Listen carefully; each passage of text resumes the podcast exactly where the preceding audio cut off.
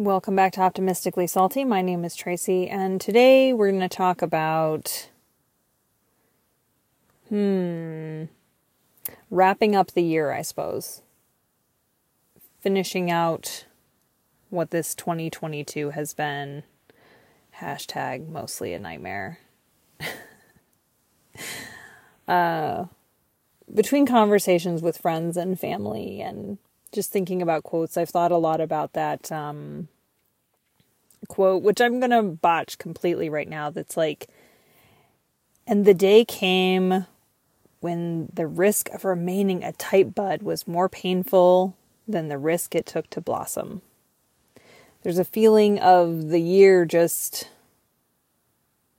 offering up so much fresh pain and discomfort that I had to flip things upside down and look at them differently and look at what benefit I was getting from staying in this pain and discomfort of this particular year. The things that were um, behavior patterns, in what way were they serving me? And I feel like mostly it was serving me by giving me a victimhood to wear and an opportunity to devalue myself and um, participate in a lot of self-destructive, avoidant activities and behaviors. And that pain and discomfort of feeling those things was still not enough to push me out of that comfort zone. Um, it was at least familiar pain and discomfort, and the idea that it's time to bloom, to move on from what this year has been, is feeling fairly urgent. Um, so I've been using this time around the holidays to prepare myself, I guess, and I try to leave myself like a breadcrumb trail so that if things start to feel uncomfortable on the hero's journey, I have things around me that can help remind me why I started the journey at all. And I have, you know, YouTube channels. I know I've mentioned Cinema Therapy before. Um, I have my friend Jonathan's podcast that is a continued inspiration. Um, I have a pile of books on my nightstand about inner child work and um, parenting and yoga philosophy, things that help me to remember why it's worth it to go through the pain and discomfort of the growth. And the past week and a half or so has just been spent getting those things lined up, getting, making sure that I have ways of redirecting myself. Um, I think that as I was recovering from my eating disorder, there was an identity shift of like somebody who just didn't resonate with that identity anymore. And that is what feels like is happening right now. I'm disconnecting from the identity of the bud. And I know how easy it is, even if I go back and listen to previous podcast episodes, to start to step into your growth. And through a combination of expectations from those outside of you, fear of failure, fear of success, um, whatever else comes up, it's, it can be easy to start distracting myself. Um, I am the queen of distracting rabbit holes, um, but I am abdicating that and working to do something different. And this isn't necessarily like New Year things. I just think that the slow process of working through the deconstruction of life over the past year has lended itself to this next part of the journey. And the holiday season gave me time to slow down a little bit and look around at my day-to-day life and helped me to see those um, atomic habit things, those things that are working, the things that aren't working. Think about the way that I have worked with myself, just with my weirdo brain, um, to start to see some success, start to know that I'm a capable person. Um, and I think that coming back from such a high uh, depression reading and being with myself at a more manageable level for a couple of months now has really helped me to start to want to make more changes. Um, having something that I could sustain gave me a little more confidence and helped me to see that when it comes to me, I'm like a bucket with a hole at the bottom. The more I try to love myself and take care of myself, the faster it just pours right out.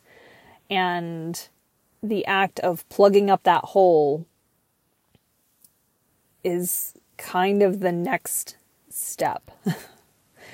um, working to acknowledge what things are my fault in life and what is not my fault, and be able to get to a place of offering forgiveness both to myself and others, and moving on with life. There's there's just the feeling of being ready to move on, and it's scary, and I, I feel like fear is the number one thing that's coming up for me at this point. The fear of the unknown, the fear of what if this doesn't work out, the fear of what if it does work out. Um, this fear has kept me in a holding pattern for a long time. And to be confronting that fear and setting myself up the best that I can for facing that fear is that that's what we're going to do next. Um, so going into the new year, I have some travel plans that are starting to build up, and I'm starting to look to the next chapter of things, like what, what's going to unfold next in my life, both, you know, for myself, for my kids' growth, and um, how do I want to show up with this one wild and precious life. I think that one of the challenging things that I have experienced is when I experience a hard time seeing value in myself or worth in myself or loving myself, and I look to others to fill that, and I'm kind of coming to a place of recognizing it's that that will never fill the bucket. I it has to be an inside job. And that I have to work to keep from distracting myself long enough to accomplish some things. And that's going to require discipline on a level that I haven't really used in several years. I'm capable of doing it. I've done it before. I've seen the result of discipline in my life. And there's a level of fear that I will fail to show up again. Perhaps, as per the usual, this podcast will in some way help me to move forward, because the fear of having to come back and say, oopsie, I numbed out again for another year, is hopefully a good motivator. But I also would acknowledge within this that things have changed and moved. Maybe my expectation of movement is such a big, grand idea that I'm looking for a major shift in a short period of time, and not the realistic, slow, methodical shifts that happen over the course of a year. So having realistic expectations, knowing how to set goals, um, learning more about how to be more mindful in my life, how to be more present with myself instead of distracting, and just trying to make those changes. Um, I've been super hooked on a song lately, and if I haven't talked about this before, what a missed opportunity. Um, one of the things that I attribute to the A D H D brain function is that when I hear a song, I have to listen to it until the dopamine runs out. Like, I've been known to listen to the same song on repeat for multiple days in a row.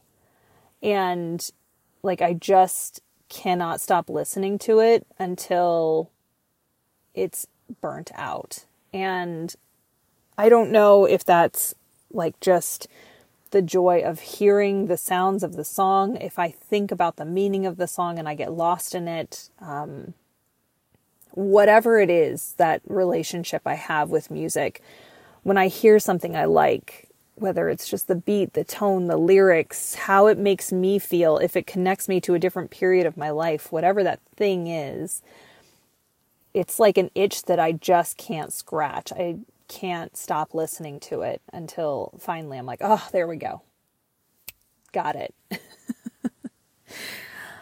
And lately, that song has been Indigo Girls' Closer to Fine. And I, of course, you know, we when we listen to music, when we appreciate art, when we listen to poetry, when we look at paintings, you know, you put yourself into what you're consuming and turn it into what you needed to hear.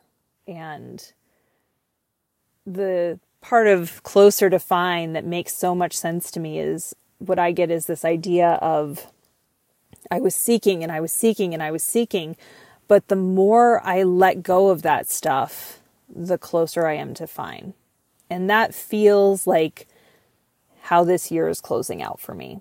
That I have spent, I don't know, seven years just seeking, seeking, seeking, and slowly but surely just letting go more and more of trying to bury myself in philosophy and trying to bury myself in psychoanalysis and really just starting to let go and trust that I might have the answers within myself more often than I think.